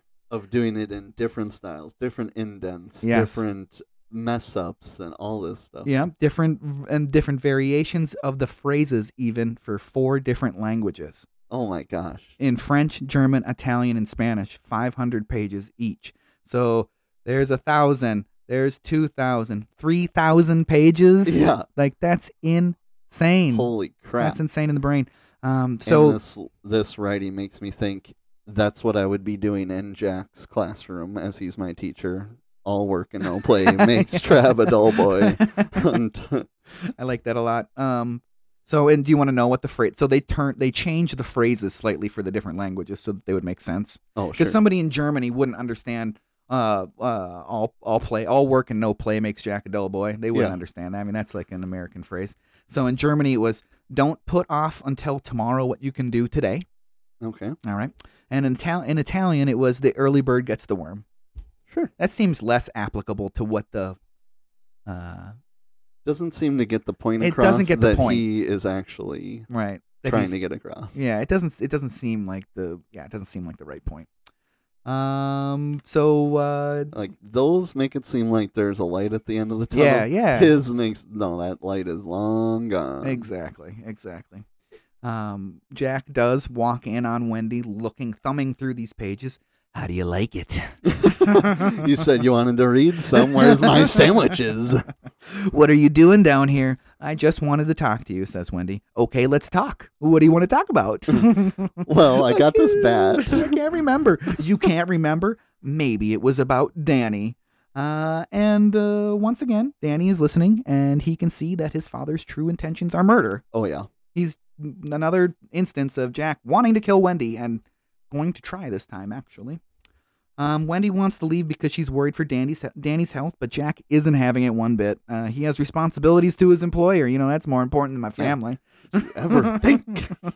he goes on a pretty epic rant. You know, I mean, Yeah. that's a pretty iconic uh, set of lines that you Yeah. get to. And I mean, I know this would they would make it work if somehow it got screwed up, but I watched that thinking, how many takes did that take for him to get through that? Because that she's just slowly backing up one step at a time, and it seems like he does it flawlessly. But I'm sure there's no way he pulled that off in It- one shot. It was another scene that took a ton of takes. I'm sure. And the number that is coming to mind, I don't have it down. I just paged forward here real quick. The number that comes to mind was 127. Yeah, I mean, it's believable. If it took that many shots for Dick and Danny's Right. conversation, Right. because this scene is it's powerful It's very powerful. Um, you know, at this point, Wendy just wants to go back to the room because she's confused, right? Yeah. She's what other emotion could you be feeling at that point besides confusion? yeah The person that you supposedly love, you married and had a child with, is now wanting to kill you. yeah Uh, literally, Jack says, "I don't think you going back to the room and trying to sort things out is going to do you any good." Um, he says, "Besides, I don't want to hurt you. I just want to bash your fing head in." yeah right? That's uh, wow. That's uh, mm, I would feel like I was gonna die if I was in Wendy's position. honey darling light of my life man he is so good in that scene Mm. and it's before that but when um she says that she wants to get danny to get some help and he says when and she says as soon as possible and he does that as soon as possible i, I love that that was really good. That was really good. Um, Wendy does stick to her guns though. Yeah. Like this is a moment of strength for Wendy, really s- 100%. standing up for herself and being like, "This is fight or flight, Yeah. and I gotta run." do, do you think she was like smacking Stanley in her head, like you son of a bitch? I'm When she sure. smacks No, I'm- Jack you right know- there down the steps. Knowing uh, Kubrick, that was probably what he wanted to go for. He Yeah. wanted the, you know, Jack and Kubrick during the, the pictures of them in this film, they have a lot of similar look to them. Yeah, I could see that being a very intentional thing on Kubrick's part to try to get the two people in her mind to blend to really get her to hate both of them. yeah, You know? hundred percent. 'Cause- So that as soon as he jumps in, Stanley, that being, there's no comfort level. Like you're still as uncomfortable with him coming in and directing you in Yes, some way yes. as you just were in that scene. Yep. So, not saying it's right, but it clearly worked. Um w- uh you know, she does hit Jack in the head very hard. Very right? hard. The hand and then the head and then when Jack falls back, he smashes his head on that step. oh yeah, Like that stunt guy, I hope that step was padded or something because that dude is dead. yeah. he hit his head so hard on that so step. hard. I couldn't believe like that he hit his head. Honestly, like I just thought of the stunt man. I'm like, I hope that was padded because that looked painful, Yeah. painful, painful, painful. But it knocks him out cold, and it should. He's even like drooling from the drooling from the face. it sounds like he's gonna drown in his own spit almost. You know? Yep. Um, Wendy does drag him into the pantry just as he's waking up. Yeah, just in Oh time my god. I have serious doubts that her 98 poundness would be able to. to drag him. that no far. way. I don't think I could drag him that far. I was thinking I the don't same think thing. there's Like any possibility. I mean, so it could have taken him three hours to wake up. It for could how have. long it took her to drag him It there. very I don't well know, could But have. I, I thought the same thing. There is no way she drug him all the way through there. But Jack does wake up and he tries to play the sympathy card, right? yeah, Uh, I hurt my head real bad. real Yeah, bad. right, you jerk. I think I saw. Yeah, right, sure. I think I saw something in the making of that. That was one of the first times they used like the camera underneath. Really? Jack for that angle or for that angle, and it worked out pretty Oh, damn well. yeah, yeah. Even though, isn't like the image has always seemed a little bit uncomfortable to me because it feels like it should be almost oriented the other way. Yeah, But uh, maybe that's what he was going for for an uncomfortable, uneasy feeling while you're Yeah. looking at because it, it should be. Um, Wendy does tell Jack that she is taking Danny and they're going to get in the snowcat and they're going to go down the Sidewinder or Yeah. go down Sidewinder. yeah. So is that an actual name? I didn't quite understand that. Like, is that this kind of road that's going? Because you know it's kind of winding along the mountain. So would it be considered a sidewinder, Right. or is that road called the sidewinder? yeah, I- Sidewinder I- Road. I, don't know. It could be. I don't know. Um, but uh, with a very mani- maniacal laugh, why don't you go check out the snowcat? You're not going anywhere. You're not going anywhere. oh man. Uh, but Grady is at the pantry, at the storeroom to bust Jack out. yep. Wakes him up after he was clearly munching a whole bunch of Oreos and peanut butter. yep. And was dead asleep, which is not the best thing for a man with a concussion. Yeah. He's lucky he woke up. Um, this is the first, well, this is really the confirmation that the ghosts can physically manipulate objects. Yes. Because Grady lets him out after making fun of him for not killing his family yeah. yet. You Says- gonna do it? What are you doing? Yeah, he gives You're him one failing. more shot, basically. You're failing. Luckily, Halloran is almost there. Uh, Danny writes red rum and lipstick on the door and starts screeching this time with a knife. he does like caress that knife Yeah. before. It's very uneasy, but it's Yes. it's actually not Danny. I should have said Tony does this because it's Tony. full on Tony. But time for the famous "Here's Johnny" line. You Yeah. know? I mean, it's exciting to be here finally. Um, Jack is just chopping down doors. It's I always forget after I watch this movie. It's not the first door that he chops down. right. It's the second door. Yeah, it's the second door because he Yes. chops down the exterior door and then he chops down the bathroom door. Um, Wendy at this point is trying to escape out that bathroom door or out that bathroom window, and unfortunately, only Danny can fit. And I don't know, maybe a little bit more desperate, grab something to try to break that window and get a bigger. Something. I don't know. I mean, I guess trying to squirm out over broken glass in a window frame probably wouldn't be very good either. But I guess. I feel like she could have fit through that She's hole. tiny. She could go She feet could've- first or something. Yeah, this, something. You know, have Danny pull you. yeah, something. something. But she stays in there and she's got to fight Jack off now. Um, interestingly enough, sixty doors were destroyed for this axe scene. Holy crap! Took three days to film this scene. Jeez. Yeah, that's pretty intense. Um, Kubrick initially used fake doors, but Jack was able to smash through them too quickly. Oh man. Yeah, That's pretty Uh, cool. Did you know that uh, Jack was uh, trained as a fire marshal in real life, and No, that's I why he didn't know got that. all those uh, axe skills? nice. So they had to go to real doors. That's super cool. Like, And- I'm I'm way too professional for your fake doors. I know how to chop down doors. Get some real doors, Yeah. please. the hell. and like I said before, that "Here's Johnny" line was an improvi- improvised line by Jack Nicholson. Um, like I said, Wendy's gonna have to fight her way out. This is so scary when she's in there. Oh my like, God. crazy so scary. and also so iconic, right? Yes. You just there's nothing else to s- say about that. Um, I love this scene. Totally awesome. Every time I see it, it's goosebumps, heart racing. Even if I've watched it three times in a row, it's Oh, yeah. still like, oh my god, distressing this Yeah. scene. Do you ever picture the Super Bowl commercial from a few years few years ago where they did this with Mountain Dew? Where they I cracked down the door. I don't remember that Oh one. my gosh. I don't remember that We one. should find that and put it in the link to the I next can episode. Definitely do that Because I it's will definitely do hilarious. that. 'Cause now every time I see Jack tearing this door down, I think of that damn commercial. I need to see that. I need to see that for sure. Um, Wendy does slice Jack's hand when he's kind of reaching there, but uh, Yeah. Jack is easily distracted by Dick Halloran uh, Yeah, he- arriving at the He hotel. just doesn't care anymore. uh, he you would think just- that he would bust the rest of his way into that bathroom and put an axe in Wendy's head. Yeah. Yeah, exactly. and I'm certainly not going to pretend like getting cut with that knife wouldn't have hurt, but I think at the psychotic level he's at at this point, there is no way that's stopping him. from- No. that just pissed him off way Yeah. worse. But yeah, he hears that snowcat and Yep. he's like, I'll get to her later. I'll get to her later. no big deal. No big deal. Uh, Danny's back inside the hotel at this point, and he's hiding in the worst hiding place possible. yep. It's just the door didn't even shut. Like, I know. and you got plenty of time to go find a new spot. Yeah, he doesn't even get caught in there, like really close. But every time he goes in and the door doesn't close, my heart's just kind of drops. Like, what are Exactly. you doing? Which they use a scene, a shot of Danny in that, um, in that little cabinet early on in the film, and they use it a- again later on in the movie. So oh, okay. I it must be it must be on purpose, like we've said with Stanley Yeah. Kubrick before. Um, but uh, Dick Halloran gets to enter the Overlook Hotel, and Dick Halloran's dead. and Dick is dead. Yeah, I, I, I don't know. Talking about this right now, I've been thinking, why in the hell didn't he come armed in any way, shape, or form? You like, I'm would- not saying bring a gun, Right.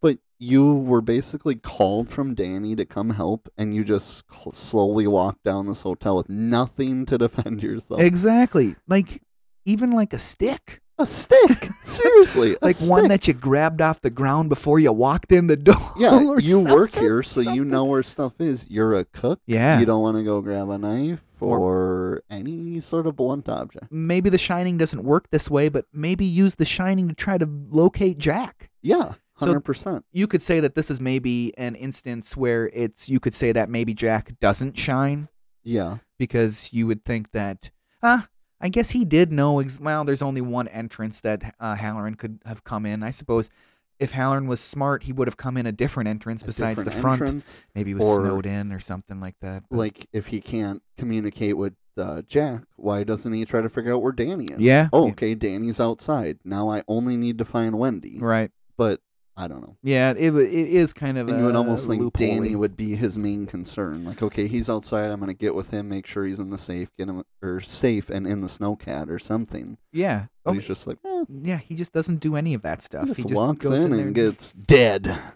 Dick Halloran enters the hotel. Dick Halloran's Halloran's dead. Danny felt that one when Yeah. Halloran took that axe to the chest. Oh, I felt I that. felt that. I was just gonna say I felt that one.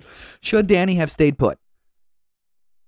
Uh, no, I mean, if he didn't scream, maybe. Even with the scream, do you think the scream located him that well? I think so. Yeah, probably. Yeah, I think he's. I mean, in the movie, you don't hear him scream because it plays this music in the background. But as soon as he screams, Jack looks down the hallway. Mm, like mm, he mm, at least mm. knows he's down there. yeah. So I guess he didn't for sure know where he was hiding, but he's like, "Oh, I got you, Danny boy." Yeah, it would have been a simple case of just opening everything while looking for him. and wouldn't maybe it? opening it with an axe. So maybe he should have ran. Yeah, I think you're right. I was on the other camp on that, thinking that he should probably uh, stayed put, but you lay out a good stream of facts there, and I agree with you. He should have ran. Yep. Good play, Danny. Good job, Danny. Um, at this point, though, even Wendy is getting in on the creepy stuff. She's starting to have hallucinations and seeing stuff Yes. like the bear and the man with the tux. Yes, that They is were- written down as the last thing in my notes. The weirdest scene of the movie. They're having an intimate moment. Yes. I just don't get that. Um, this is where I really noticed for the first time that high pitch whine that comes with the anytime anybody's shining or anytime Oh, uh, yeah. something weird happens, or even with at this point with Wendy, it's almost like satanic chanting. Yes. Yeah, so I think uh, those are clear indicators now on subsequent watch throughs where I noticed it a lot more. You know, instead So- of- It's hereditary. So is this showing in any way that she also can shine, or is this just like Dick says, where the hotel is choosing to shine right now and show you what it wants to show I you? th- I think that the hotel like is whipped up into this giant frenzy because Yeah. of uh, Haller, uh Halloran being murdered now and Jack es- exposing or espousing all of this negative psychic energy into the Yeah. house into the hotel, and it's just like a feedback loop at this point, and the hotel is gaining power from I mean, you just took a shiner or whatever you want Right. to call them. Yeah. Like he Yeah. can shine, and he just died, and it leaves part of you behind. Yeah. So that, like, yeah. well, they just went Super Saiyan. I don't Uh, know. right. Or maybe it's Highlander rules and uh, Danny absorbed all the power from Halloran. Yeah. Or Jack did. Who knows?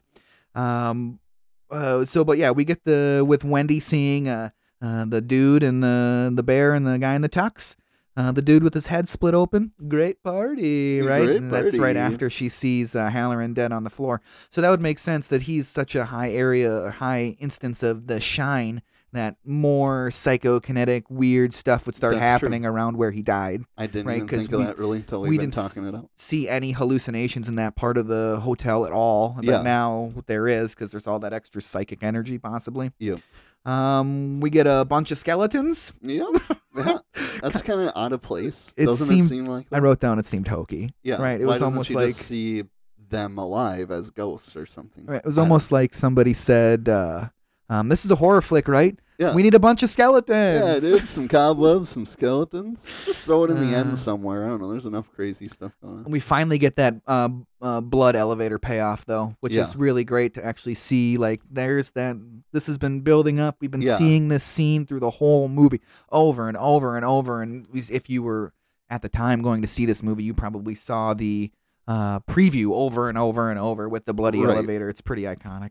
Um, imagine being in Wendy's spot and having no psychic no hallucinations, nothing like that whatsoever. And all of a sudden, you're thrown in the deep end and watching Oh. people get murdered and all that type of stuff. That seems pretty dang crazy to me. Yeah. Um, Danny does escape Jack by running outside and then into the hedge maze. Hedge maze. I cannot say that one bit. Um, so now we're in the hedge maze. Yay! uh, this maze was first built at MGM British Studios and then recreated in the England-based Elstree Studios, whatever that means. I'm Okay. assuming it's a place. Um, the snow was made from dairy salt and styrofoam snow. Yeah. So that sounds awesome. Dense oil smoke that the dense atmosphere was like an oil smoke hmm uh, that was pumped in there for eight hours a day. The crew used gas masks while they were recording in that sound studio. Yeah. Like that's intense. Like how bad is and they were all smoking cigarettes too at the time. right? Yep. Yep. Oh boy! But you get that epic game of cat and mouse between Danny and uh, and Jack. You know, but Danny is uh, smart enough. Probably saw some old uh, um, old west movies or something like that. You know, Something. stepping or back. even a cartoon. yeah, or even a cartoon. I mean, that's something that happens in cartoons. And he retraces his footsteps. It confuses and strands Jack in the maze. Yep. And that is the end of Jack. Um, Wendy does make it outside, and she and Danny get out of the maze, and they escape down the mountain. We assume. Right. We don't actually get to see it. We get a frozen Jack Torrance, and then we find out Jack really has been there the whole time. Correct. Right. Fourth of July Ball, 1921. What a twist!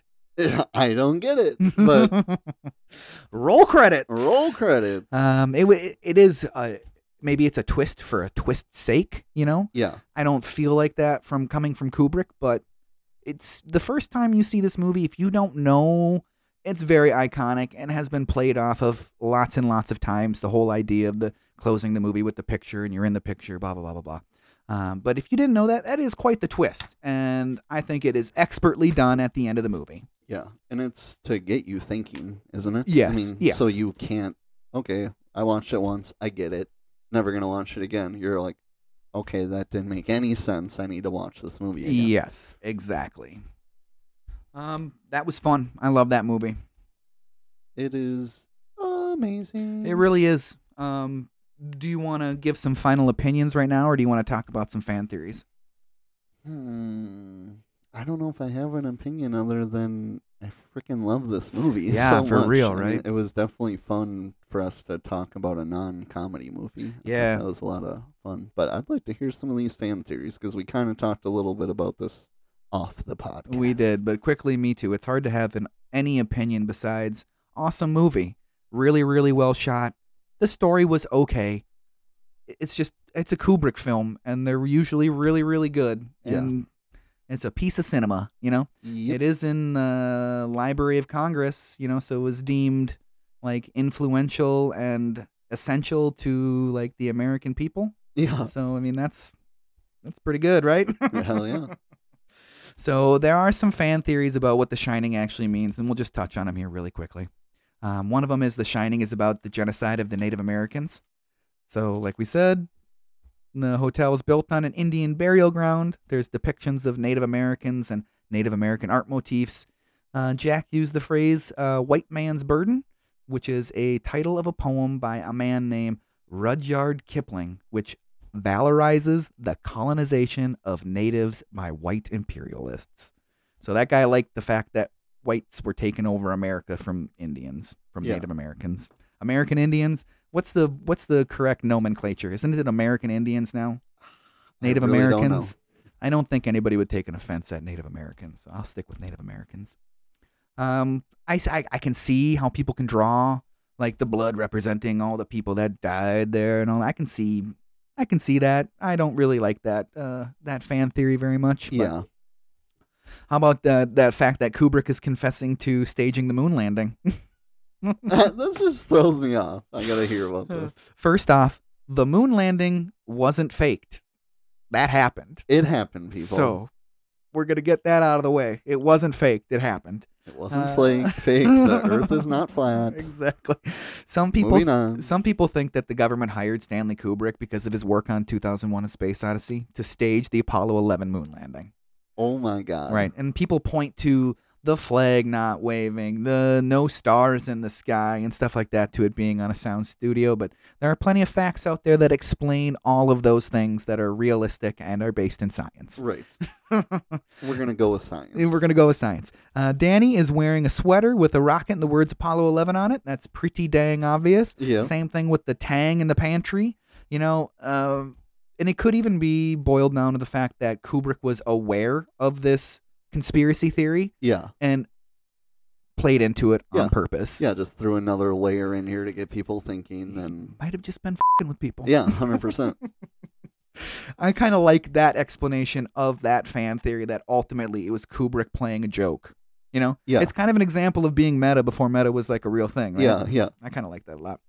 Uh, the one that I like the most is the fact that the Overlook is hell. I think that's the most plausible one. and It's the one that I like the most.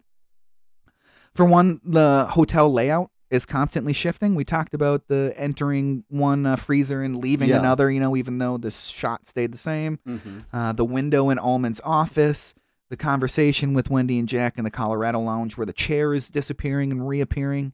Um, Kubrick um, was a stickler, you know, and he did these things on purpose. You know, maybe Jack died long ago and this is his own personal hell. And another final one Jack is never seen outside the overlook or the road that leads up to it. You know, there's many other facts about all of these um, conspiracy theories, fan theories, I should say, not conspiracy theories. Um, so go check them out. The link to these things are in the show notes. Go read about them. There's a whole bunch of other ones. There was like seven or eight different theories. I'm like, I'll choose three. Yeah. and that one does make the most sense. But like we talked about, Jack is out at least one time with uh, Wendy when they're talking about the hotel with the hotel manager and when it was built and whatnot. So that kind of throws it off a little bit. And I don't get the fact that Danny and Wendy are constantly being brought to suffer with him. Like, if it's his hell, why are they suffering Mm-hmm. independently in different ways? You I- could you could think that maybe they're just figments of his hell. True. So in actuality, they don't a- exist. I guess that's true. But you know, if they were murdered, let's say he murdered them there, maybe they're trapped in this same hell. You know, and yeah, they didn't die, but maybe they die going down the mountain. yeah.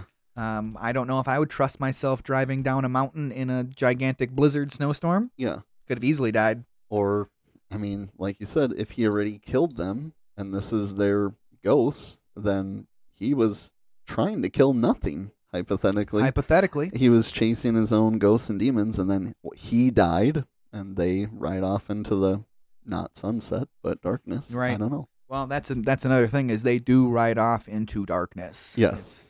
So you could, anything beyond the snow adds that you know haze like of a draw distance in a video game Yeah. where you, you don't know what's past it like is this a contained little universe where there's nothing past it and when they drive into the darkness they simply don't exist anymore Yeah, and her only. So she drove shotgun. So she Yep. rode there. Yep. With no snow, obviously. yep I feel like her only hope that makes sense to get out is it hasn't snowed enough to cover the tracks from Dick showing up in his snow. yeah that would be about it So that's about all she can do is just follow the tracks in the darkness. hmm so i think it is jack's personal hell that's my opinion on that one great movie like we said um homework assignment time Let's assign some homework. TMNT. Teenage Teenage, Mutant Ninja Turtles. Mutant Ninja Turtles. Turtles in a half shell. Turtle Power. Ah. Uh, March 30th, 1990, New Line Cinema, 202 million. That's 457 million in uh, 2022. Uh, thank you, usinflationcalculator.com.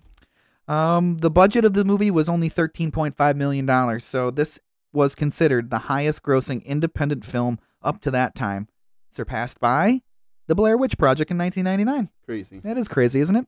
I didn't realize that it was an independent film. For I- how I much didn't either. production is in it? Yeah. That's maybe independent film is loose, like a loose, loosely independent. I don't know. Two sequels. Uh, we'll get to them eventually. Uh, Teenage Mutant Ninja Turtles 2, The Secret of the Ooze, and Teenage Mutant Ninja Turtles 3. No subline with that one. um, you know, there's a couple of different. Uh, so there's the live action people, and then the people that did the voice acting. Um, like Judith Haug is April O'Neil. I don't know how you say her last name. Yeah. Um, like, there's a few other people, you know, blah blah blah blah blah. Don't really care about that. James Saito or as Oraku Sakai, uh, the Shredder. Um, he leads the network of the Runaways turned thieves. And then uh, Toshi Toshishiro Obata uh, as Master Tatsu, which was, you know, Shredder's deal, right? Shredder's second in command. Yeah, Shredder's. Sam Rockwell's in this movie. That's pretty cool, right? Yeah. Obviously. I don't remember him being in it at all. I don't either. I've looked at Target a couple other t- couple times trying to find this trilogy on Blu-ray, and it's just not there. I, I'm gonna have to buy it off of, buy it off of the Amazon or something like that. Um, but of course, the voice cast: Brian Tochi as Leonardo, Josh Pius as Raphael, Corey Feldman as Donatello. Yay, Corey Feldman! Yay. Uh, Robbie Rist as Michelangelo, Kevin Clash as Splinter, and uh, David McCarran. McCarran? I'm going to go McCarran. And Michael McConaughey as Master Tetsu. Um, yeah. March 30th, 1990. Um, you can find this one on DVD. And where else do you think you can find this one, Trav? I forgot to look that part up. I actually think all three of them are on Netflix. Hey, that's even better. I don't have to go buy it. Maybe I, th- want to yeah. buy it for my collection, but that'd be about it. Yeah, I do think they're on Netflix. They were recently, at least. So who knows with how much they take things down? But Um, just a reminder about your long-term homework assignment: Kirby Superstar, March twenty-first, nineteen ninety-six. Probably after this Ninja Turtles episode, we'll probably get that one out to you guys. So yep. we'll uh, remind you on Ninja Turtles, and then we'll talk about it again. Oh yeah, and uh, another thank you to Timotheus. Oh, yes. Yes, yes, 1978 yes. for suggesting us doing TMNT. See, if you email us and you suggest stuff and you create stuff, we're gonna use it. We're gonna do it. We want to do the podcast you want to listen to. Yep, you're gonna be on it. So yep, yep, yep, Yep, yep, and yep. All right, your turn, Trav. Hit us with that outro. outro. We're time to get into some emails here. So our first email comes from Fright Night 92 says, "I loved your Halloween Nicktoons episode. Could we expect this to be a Halloween tradition? Also, do you guys plan to ever do other holiday episodes such as Christmas?" And Fright Night 92 I think so. Drew and I have talked about doing it again next year with different Nicktoons Mhm. and maybe, you know, years after incorporating some Cartoon Network shows or something. Yep. But what were some of the ones you had looked up? We could do Doug Doug. and some other ones. Hey Arnold, Um, what else? There was a few other ones. Those are the two that are coming to mind because I was like, those would be a couple of really good I'm ones. to get sure there's into. an all, uh, real monster. Oh yes, so- Unreal Monsters. That was another one. So we have plenty Rugrats. of Nicktoon options. Yeah, there's for plenty of this. Nicktoon options. There might even be a couple episodes mixed into the shows we've done already that Yeah. we could do another one. You guys really seem to like those Nicktoons episodes, so we're gonna keep making them. That's Yeah. for sure. We love Nicktoons. I I, I want to go watch the B movie Angry Yeah, Beavers episode yeah, again 'cause yeah. it's so good. Um, I put as for Christmas episodes. That is a great idea. Fright Night '92. But we were not planning on doing that this year, but I would expect it probably for December 2023. Yeah, definitely expected 2023. Um, we do have some Christmas movies on the docket. That um, one of them is going to be a double feature, which will be a fun episode to do. Oh, yeah. Um, I'm sure you can probably figure out which one that one's going to be. But Uh, no spoilers, no No spoilers. Uh, next email comes from Give Me a Year House. Says, I totally forgot Jack Black was in Cable Guy. Do you guys have a favorite Jack Black movie? oh, favorite Jack Black movie. Favorite Jack Black movie. Jack Black. Jack Black movie. Uh, Nacho Libre is underrated. Um, I enjoy that movie quite a bit. Um, but I think my favorite Jack Black movie is going to be Tenacious D and the Pick of Destiny. Okay, for sure. Um, my favorite one isn't a quote unquote Jack Black movie, but he is one of the main characters in it, Orange County. Oh, I've only seen that movie one time, but he is very good in it. Oh my god, he's hilarious in that movie. Um, next email comes from You're in my world now, Grandma wants to know our favorite Ben Stiller movie. Uh, Tropic Thunder for me, easily. Even though there's some very, very questionable Robert Downey Jr. blackface in it, I'm Very, so uncomfortable. And that movie came out in like 2010. yeah, Like, I, it's, ugh, very It's a questionable. very, but very funny movie. that movie is hilarious, and Jack Black is in that movie. Yeah, he as is in well, that, yes, and he he's is. hilarious in He that is. movie too. As a dope fiend. yes, think you're the only one who doesn't like his jelly beans. Um, for Ben Stiller, I put as a kid, Heavyweights was Oh, my favorite that's a one good for one. sure. Um, Happy Gilmore again. He's not a main character, but we've mentioned him. is he in- even in the theatrical cut?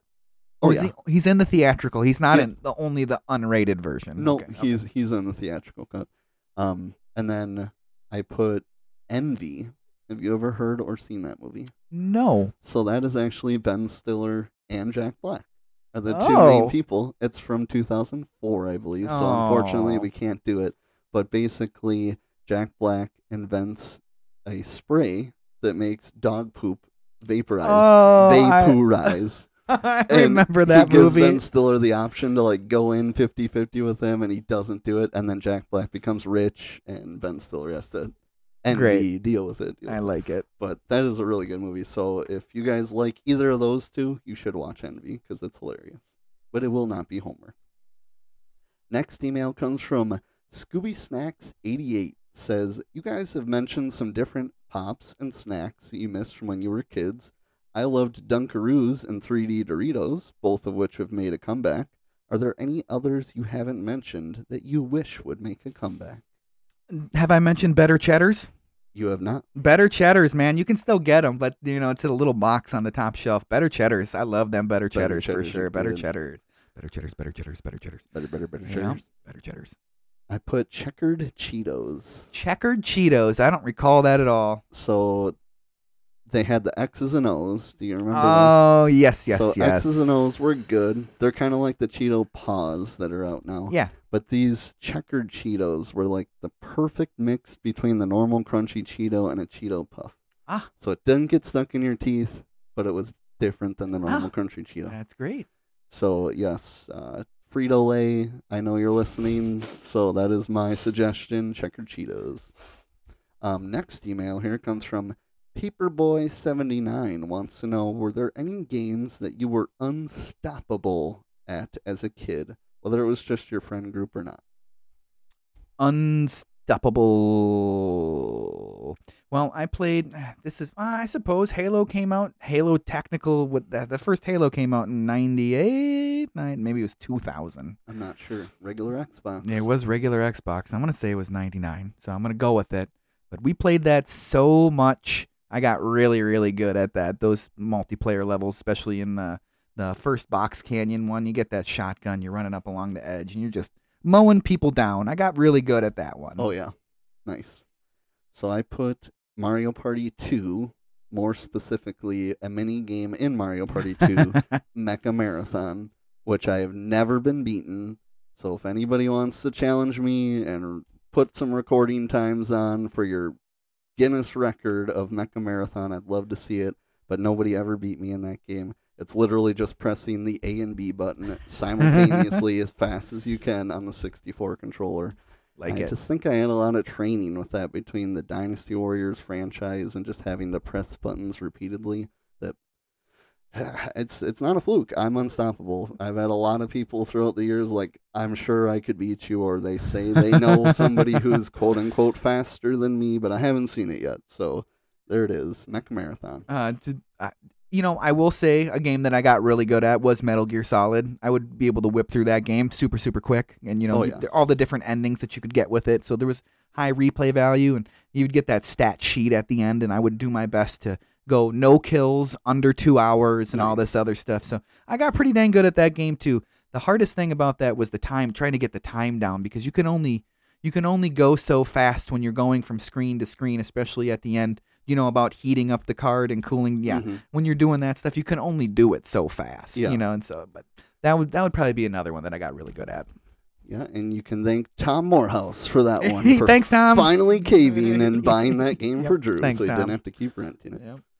Um, last email comes from Sandy Cheeks, writes in with a movie request. She says, Hi, you guys should do Silence of the Lambs, best movie of all time. And simple and to the point, but I think we're going to have to do that eventually Yeah, because yeah. we've mentioned this movie multiple times in regard to Jim Carrey's love for it or Anthony Hopkins or both. And it is a great movie, so it only seems right that we cover it. It's moving up the list. It's moving up the list. Our list is only through part of 2023, but it's moving up the It's list. moving up the list. So thank you for that topic suggestion. And uh, that wraps up our emails. If you want to email us, and we hope you do, email us at overduehomeworkpodcast at gmail.com. Topic suggestions, ideas, anything you want me to read, it will get read. Recipes. Recipes. Seriously, I want a recipe now after that. Give us some recipes. Uh, check us out on Twitter at Overdue Homework and Instagram at Overdue Homework Podcast. And as always, don't forget to tune in to the next exciting episode of the Overdue Homework Podcast.